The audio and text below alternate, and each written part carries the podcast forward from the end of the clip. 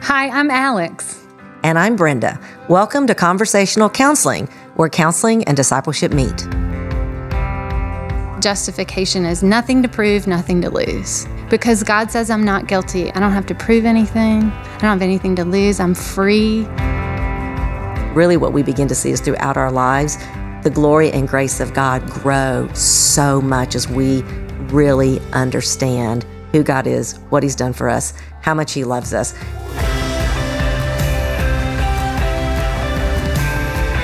Okay, Brenda, we're doing these three things.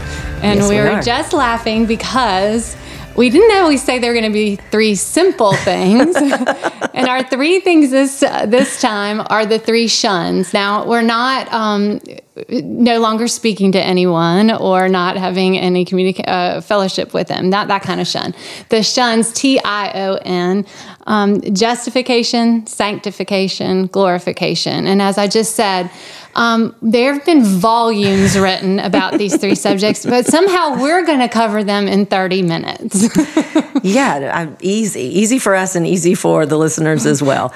But actually, I think the challenge here, and I think that we're going to be able to do it, is to present it in a way that is once again digestible and can be metabolized into our own lives and then be able to be useful as we minister to other people. Lord willing. So that's our challenge today. Um, so the three shuns that we want to talk about are kind of big words, but we're going to unpack it and explain what they are. It's justification, sanctification, and glorification. I agree. All right, so Alex, um, you know, we said we'd have three things, but sometimes our three things are going to have babies. Yes. And so we got baby P's that we're going to add to these three big theological concepts. But hopefully this will break it down and even make it more simple. So under justification, what we want to remember the P there is the penalty of sin has been paid. Okay, the penalty, that's the P word we're looking for. In sanctification, the power of sin has been broken. Mm-hmm. Okay, so power is the word we're looking for then.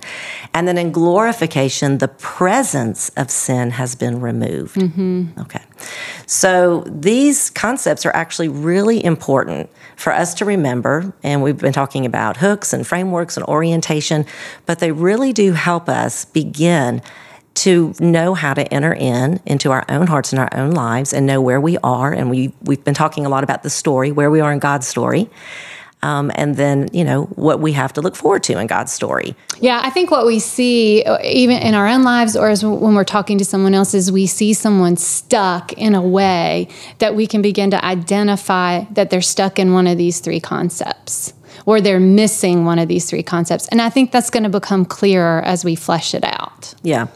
So one maybe one easy way that I can explain this in my own life is that um, I came to faith in a tradition that had a very big emphasis on evangelism, and because of that. Um, I was always taught the gospel. I was always taught that the penalty of my sin had been paid. But what I had not been taught is that the power had been broken and mm-hmm. that that was going to be progressive. And we'll talk about that in just a mm-hmm. second. But what happened essentially is every time I sinned, I went back to thinking I had to be resaved. Okay. I went back to justification because it's like, uh oh, somebody's got to pay for this sin. I need to go back and I need to, you know, rededicate my life to the Lord. I need to get Yes. resaved. And I sort of laugh and say I've been saved like seven times, baptized 11 times Right. because in this time of my life, I just never understood that there was actually, that I wasn't going to stop sinning just because the penalty for my sin had been paid in justification. Right. Yeah, and that became a trap for me and very discouraging to think that I wasn't a Christian. And I certainly wasn't a very good Christian if I was one. And um, sort of to your point, there was something very, very essential to my Christian walk that I was missing. So if you understood that justification is that point in time, it is that declared, it's really a legal word, right? It is the gavel was lowered and not guilty was declared over you. You wouldn't have continued to go back and go back and go back because you would have recognized that that point in time led you into immediately into this process of sanctification where the power of sin was being broken. Yeah, absolutely. And I think that for me, I didn't really understand that in justification, I mean, I was adopted as God's child. And so um, I was brought into his family. That means he wrote my name in his book, and he wasn't ever going to erase it. Didn't matter how bad I sinned. Right. he was never going to erase my name. That he had put in me the Holy Spirit was which is the promise guaranteeing all the inheritance I have in Christ. That there was union with Christ and it was inseparable. There was nothing that was going to ever separate me from the love of God in Christ. Mm-hmm. But I didn't recognize that. Mm-hmm. And so a lot of people and I would say, especially a lot of people in the South get stuck right there. Right. And they can't understand, like, well, if I'm a Christian now, why do I keep sinning? Right. And why do I feel so discouraged? And a lot of feelings, right? I don't feel I don't feel like I have the Holy Spirit or I don't feel like God loves me.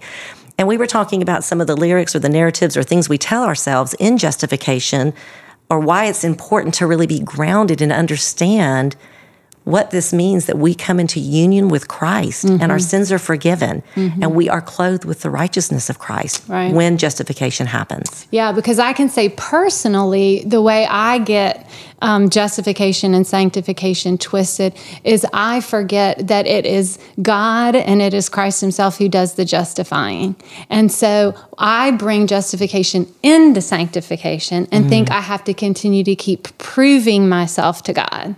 It's yeah. not a point in time, but I've got to keep proving myself. So I'm on the treadmill of keep pleasing Him, to keep doing yeah. what's right, keep performing yeah. right. So you mentioned gospel lyric. One of the the uh, gospel lyric is a concept I learned from Parakaleo, and Parakaleo does a great job of reminding us those things that we need to hold close to our hearts, the the kind of catchy and easy to remember, so that when I'm discouraged, I can access them. One of the gospel lyrics that I love for uh, justification is nothing to prove, nothing to lose.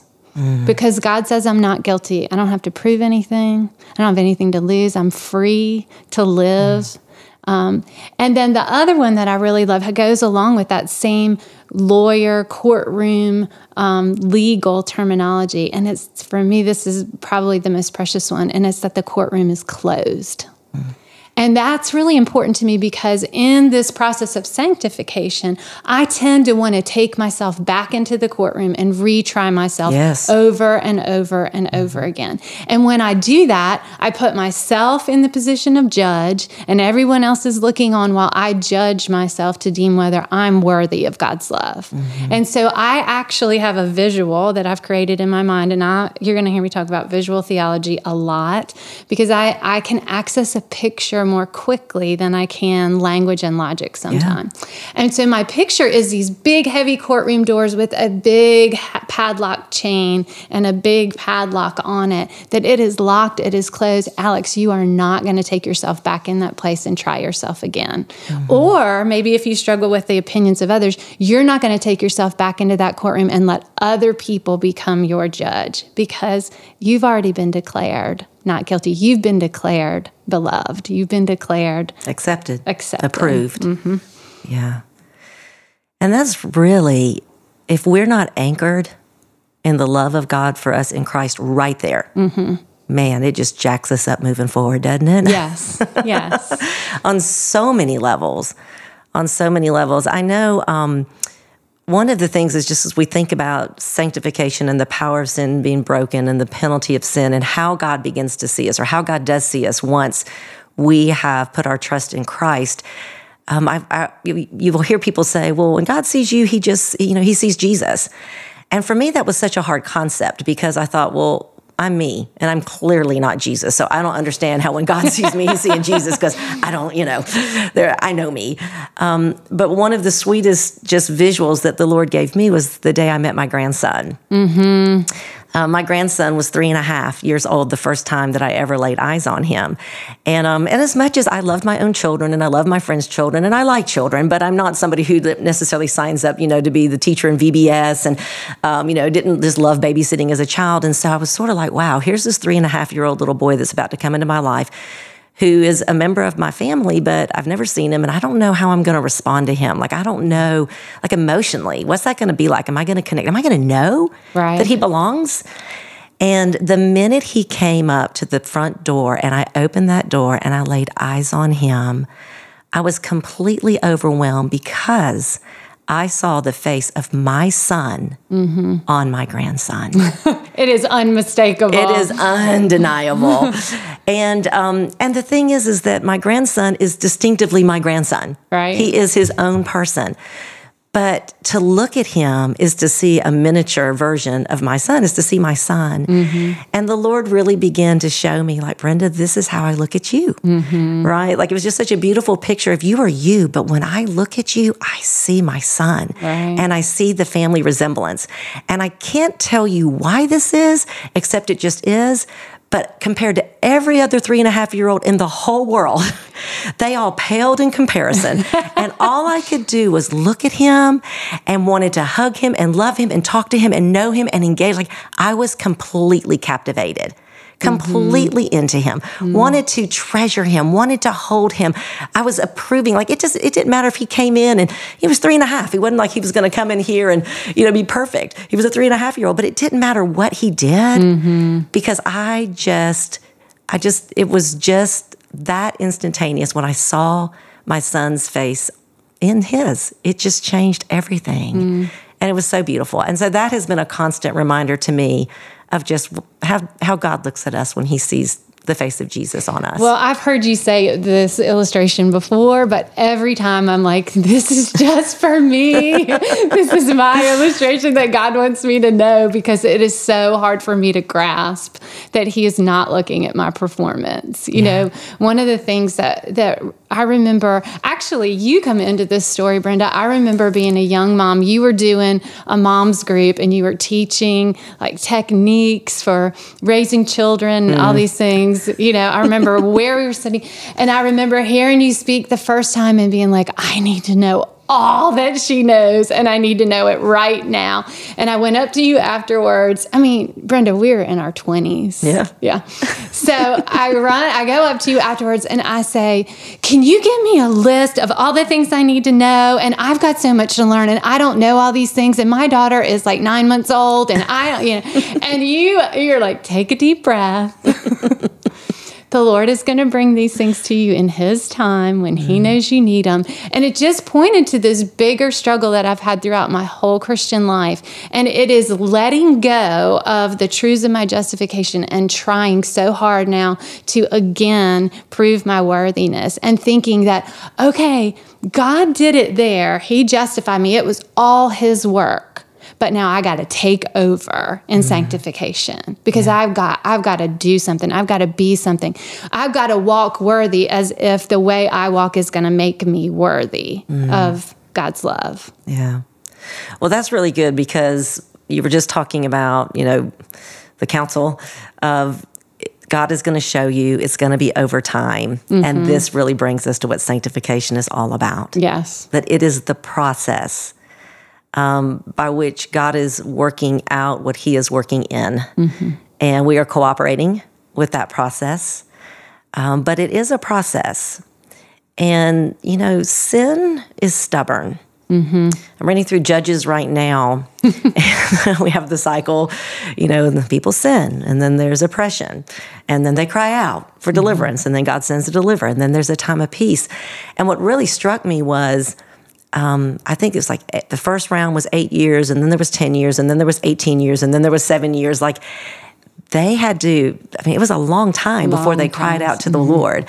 And of course, they had to deliver who could uh, manipulate, if you will, or who could intervene on external circumstances but couldn't change the heart. Mm-hmm. And so in sanctification, what God is really doing is He is changing our heart, mm-hmm. right? First, and in changing our heart, making us more holy, if you will, in our conduct, or more mm-hmm. set apart, or to look mm-hmm. more like Jesus in the way we we live, in the what we think about, um, how we feel, what we do.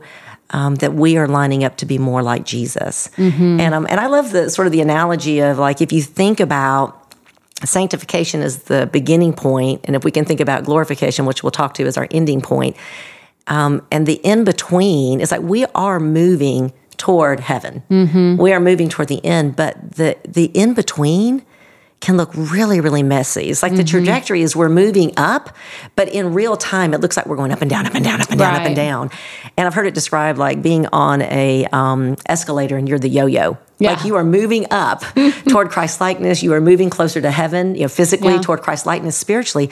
But your life looks a lot more like that yo yo uh, going up because there is so much sin and there is so much suffering mm-hmm. um, that is intersecting our lives at the same time. Yeah, it's that becoming what we already are. Yeah. I love that like it's already true in the heavenlies, and we're um, experiencing it here on earth. And the hardest thing for me is trusting that this is a quote by Elizabeth Prentiss I always loved. She was a woman who wrote books, and she wrote the hymn "More Love to Thee," and she influenced Elisabeth Elliot. But Elizabeth Prentiss says, um, "The same God that's in charge of our justification is in charge of our sanctification. That's right. That we can trust Him, and we want to pull control back from Him to make it look like what we think it needs to look like when it needs to look like that. Yeah. But the other thing that strikes me, Brenda, is I remember a few years ago I was taking a counseling class and um, someone made the comment, I cannot remember who it was, but that sanctification was uh, drawing nearer to God and knowing God more deeply. And I, this may sound crazy, but I, I've been a Christian for a long, long time. But I remember thinking, that's not right.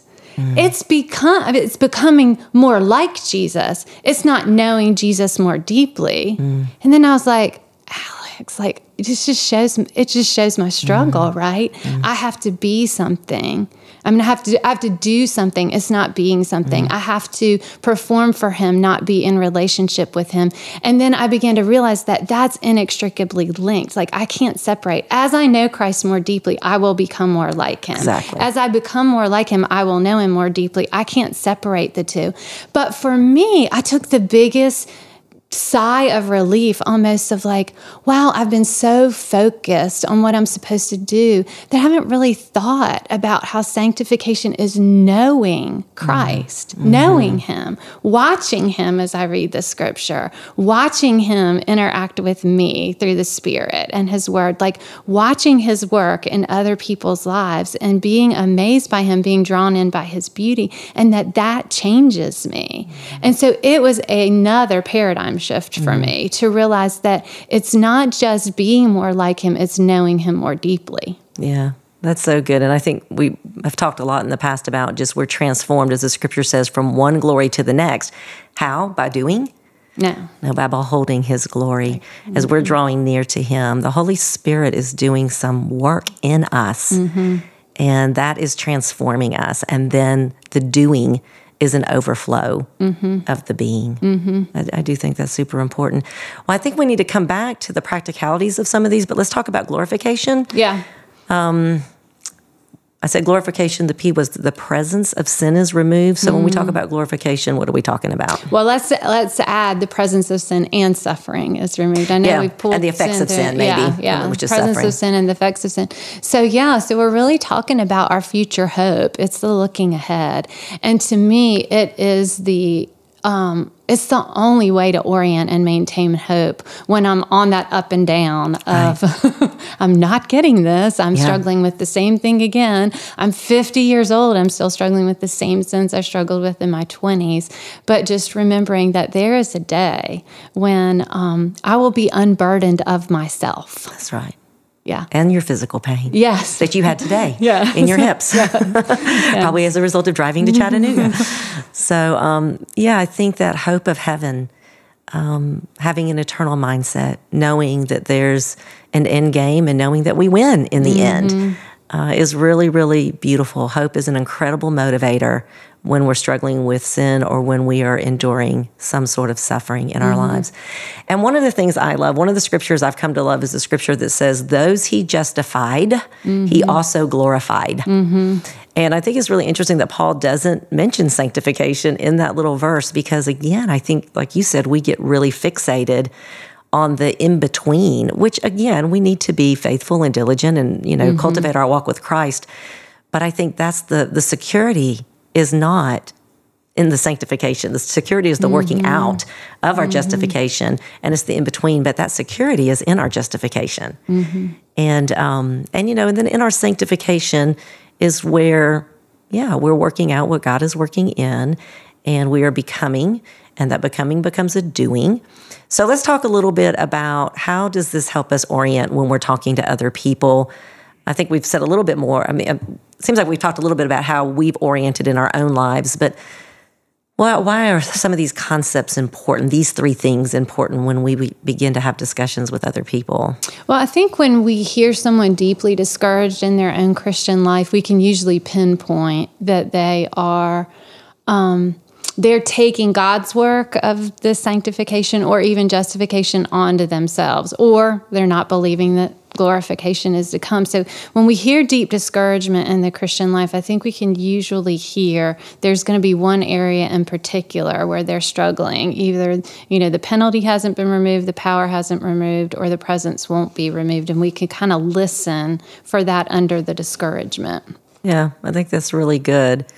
And so, what might be some antidotes or some ways that we could meet them in that? I mean, one of the things I think about in justification, and this is why we talk about preaching the gospel daily to ourselves, mm-hmm. but I, I, do think that for most of us, um, our faith is often attacked at the point of our assurance. Mm-hmm because I think the enemy really knows if we're again if we're not rooted and anchored in that, we're going to get off mark. I can remember a friend of mine who was a helicopter pilot would just say when he would do um, instrument flying, if the instruments were off one degree, right, right, you'd start off and you'd be fine. But if you get 100, 200, 300, 400, the further the further miles you went off mm-hmm. based off that instrument, the further off the mark you go. Mm-hmm. And so I think this is where assurance, and you know, I was recently meeting with a woman who, um, you know, I wouldn't say she definitely, um, I think she definitely knew the Lord, but she didn't really have that assurance. And we we actually stopped. We actually stopped what we were doing and just said, "Would you do you want to just pray a prayer right now? She didn't have that sort of that point in time. Not mm-hmm. everybody does. Not mm-hmm. everybody does, and that's okay. But for her, she was at this new place with the Lord that she was really doubting and getting beaten up. And because she didn't have this real clear picture, she'd been kind of churched her whole life. She'd been, you know, read the Bible. And we just really stopped there and had sort of this prayer of like faith, of really assurance of knowing that I know that I know that I know that I know that today is that day. Mm-hmm. And um, and there was just a real relief and a real sweetness with her. Mm-hmm. But to your point, I think the the areas of justification is we either want approval or we feel like we have to perform, and so we have to just continue to remind people um, of what God, what what Jesus has done for them. Yeah, and so I use that visual theology of the courtroom being closed a lot. I, d- I develop that with people. What what I hear a lot from people, and I've experienced this in my own life, is is this. Um, I know people can't see me, but they say I've got it here, and they're pointing to their head. Like I know that, but I don't know that, and they're pointing to their heart. Like I can't get the truth yeah. of these rich doctrines down into my heart where I live out of that. Right. And so again, I, I really think visual theology is an important way to do that. We we attach deep um, theological truth to simple images that we can grasp a hold of in our mind.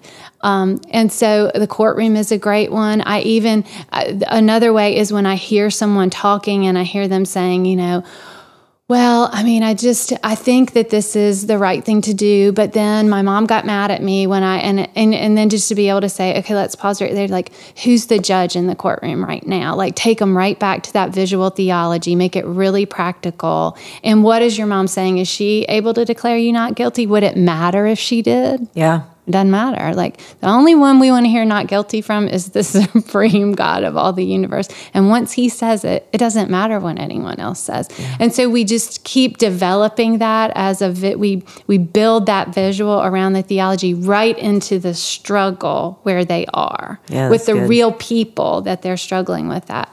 And so I, I, just find that that pushes that down. And then again, there is something about journaling and, and praying through concepts like this. Like mm-hmm. we just ask the Lord when we realize that we aren't getting it in mm-hmm. our heart. And we journal that out. Like what is true of me mm-hmm. because the the penalty of sin has been removed? Mm-hmm. who am i?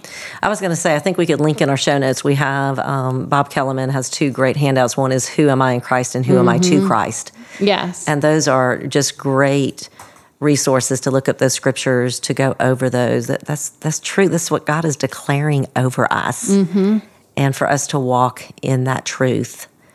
Um, and then I just think, you know, in sanctification, God is, I always say, God is not in a rush, mm-hmm. and God is so patient, mm-hmm. and He's so kind. Mm-hmm. And again, that's not to say that we trifle with our sin or we don't take our sins seriously in any way, but most of the people, many of the people that I'm coming in contact with, like they're sincere. They really want to please God, but they're struggling. The very thing they want to do, they're not doing. Mm-hmm. You know, and and we understand. We understand that struggle. There's areas in our own lives where that is happening.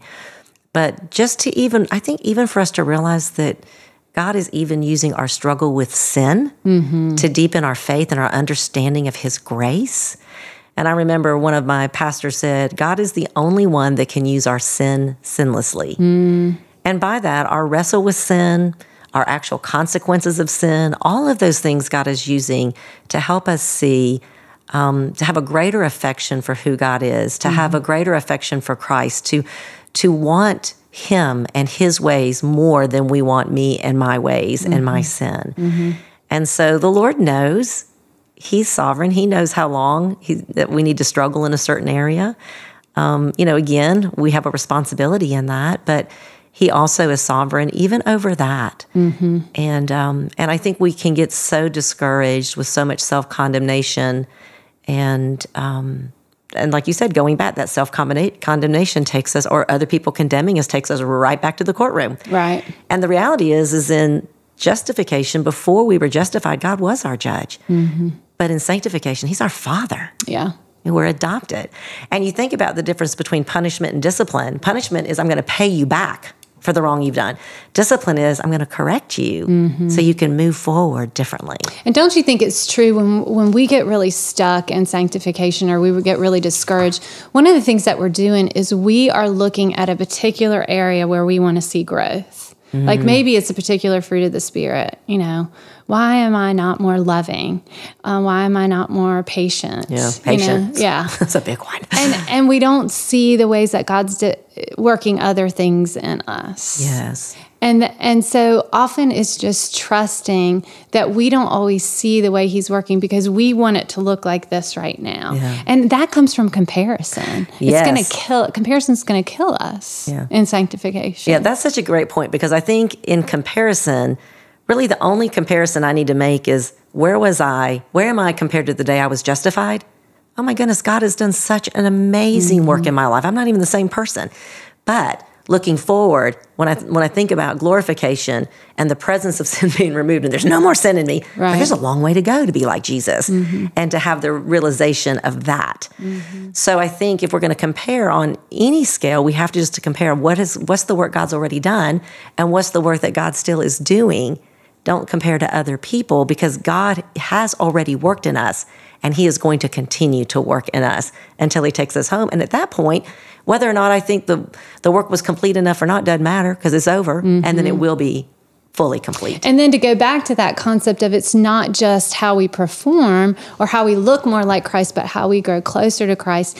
You know, one thing we can, we can forget is that um, when we don't see character changes, we can become discouraged. But if we cling to the truth of the gospel, we often grow in affection for Christ. He still loves me, yeah. even when I am not patient. Right. he still loves me, even when I am not kind. And so, one, you know, one thing we can look at is like, you know, Lord, I am not growing in kindness um, to my husband, but I am I can see that I have more affection for you that you spent 3 years day in day out with these disciples who just didn't get it and mm. you never spoke an unkind word to them ever one time yeah. I'm like yeah. you never did it and like I am more in awe of who Christ is as I see my own struggle with sin I'm more in awe of his perfection and so I I I see my affection for him growing even sometimes when I don't see my um, appearance yeah. like like him growing.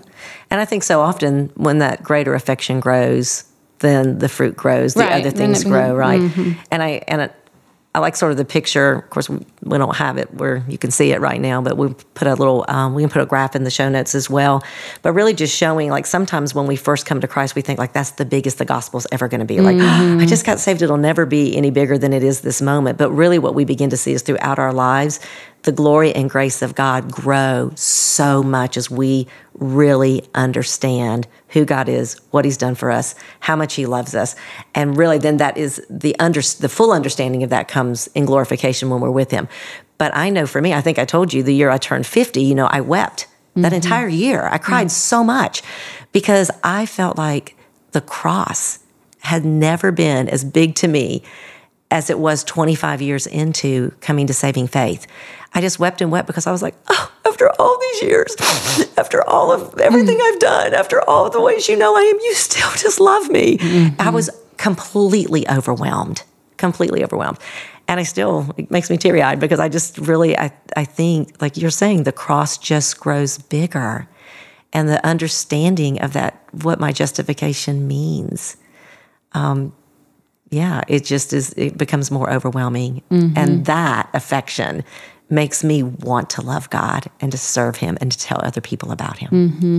Mm-hmm. That's so good. Yeah, well, I hope we've taken a really big concept that volumes have been written about and made it somewhat useful and somewhat palatable in just saying these three big concepts. Um, maybe they're they're more simple now and understandable and relatable and workable. And they're important in our lives, and they um, are important in the way that we interact with other people. Yeah.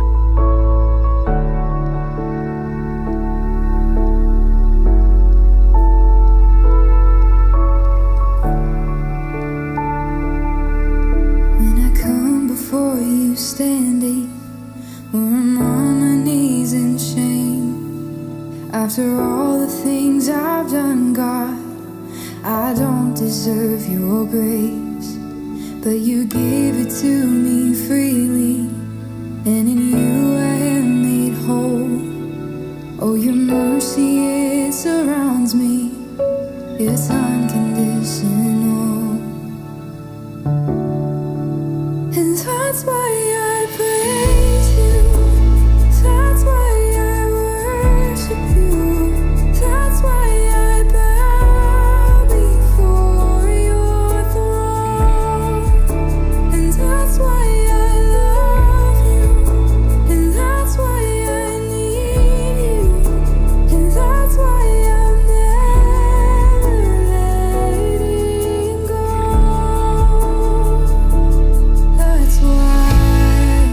You're listening to That's Why by Addie Green. For visuals and discussion questions for this podcast, sign up at knownministries.org. Because we learn better together, we'd love for you to share this podcast with others and gather to discuss it.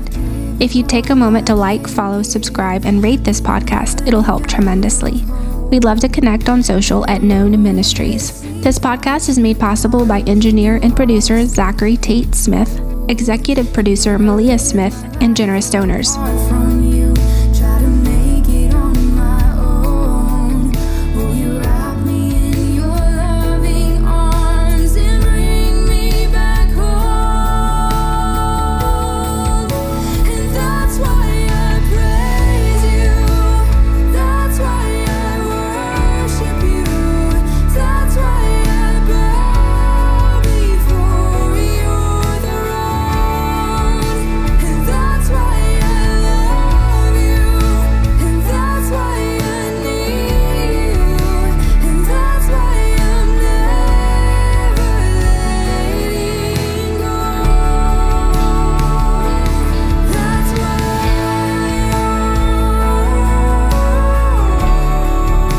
Information presented is for the enjoyment of all. It is not intended as either medical advice or counseling, nor is it specific to any particular individual.